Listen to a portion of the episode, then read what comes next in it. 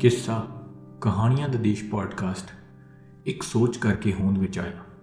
ਉਹ ਸੋਚ ਹੈ ਕਿ ਪੰਜਾਬੀ ਬੋਲੀ ਦੇ ਨਾਮਵਰ ਲੇਖਕਾਂ ਦੀਆਂ ਰਚਨਾਵਾਂ ਨੂੰ ਆਵਾਜ਼ ਦੇ ਜ਼ਰੀਏ ਮਾਨਿਆ ਜਾਵੇ। ਹਰ ਮਹੀਨੇ ਇਹ ਕੋਸ਼ਿਸ਼ ਹੋਇਆ ਕਰੇਗੀ ਕਿ ਦੋ ਜਾਂ ਤਿੰਨ ਰਚਨਾਵਾਂ ਪੇਸ਼ ਕੀਤੀਆਂ ਜਾਣ।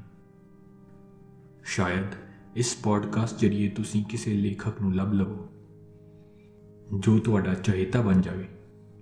ਤੇ ਤੁਸੀਂ ਉਸ ਲੇਖਕ ਦੀਆਂ ਰਚਨਾਵਾਂ ਦੀ ਭਾਲ ਵਿੱਚ ਲੱਗ ਜਾਓ।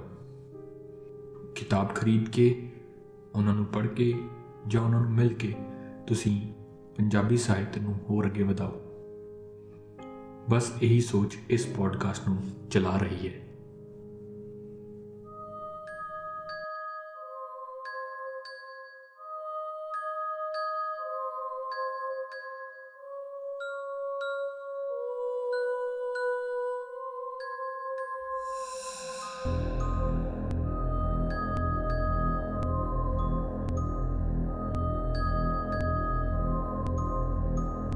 ਕਿੱਸਾ।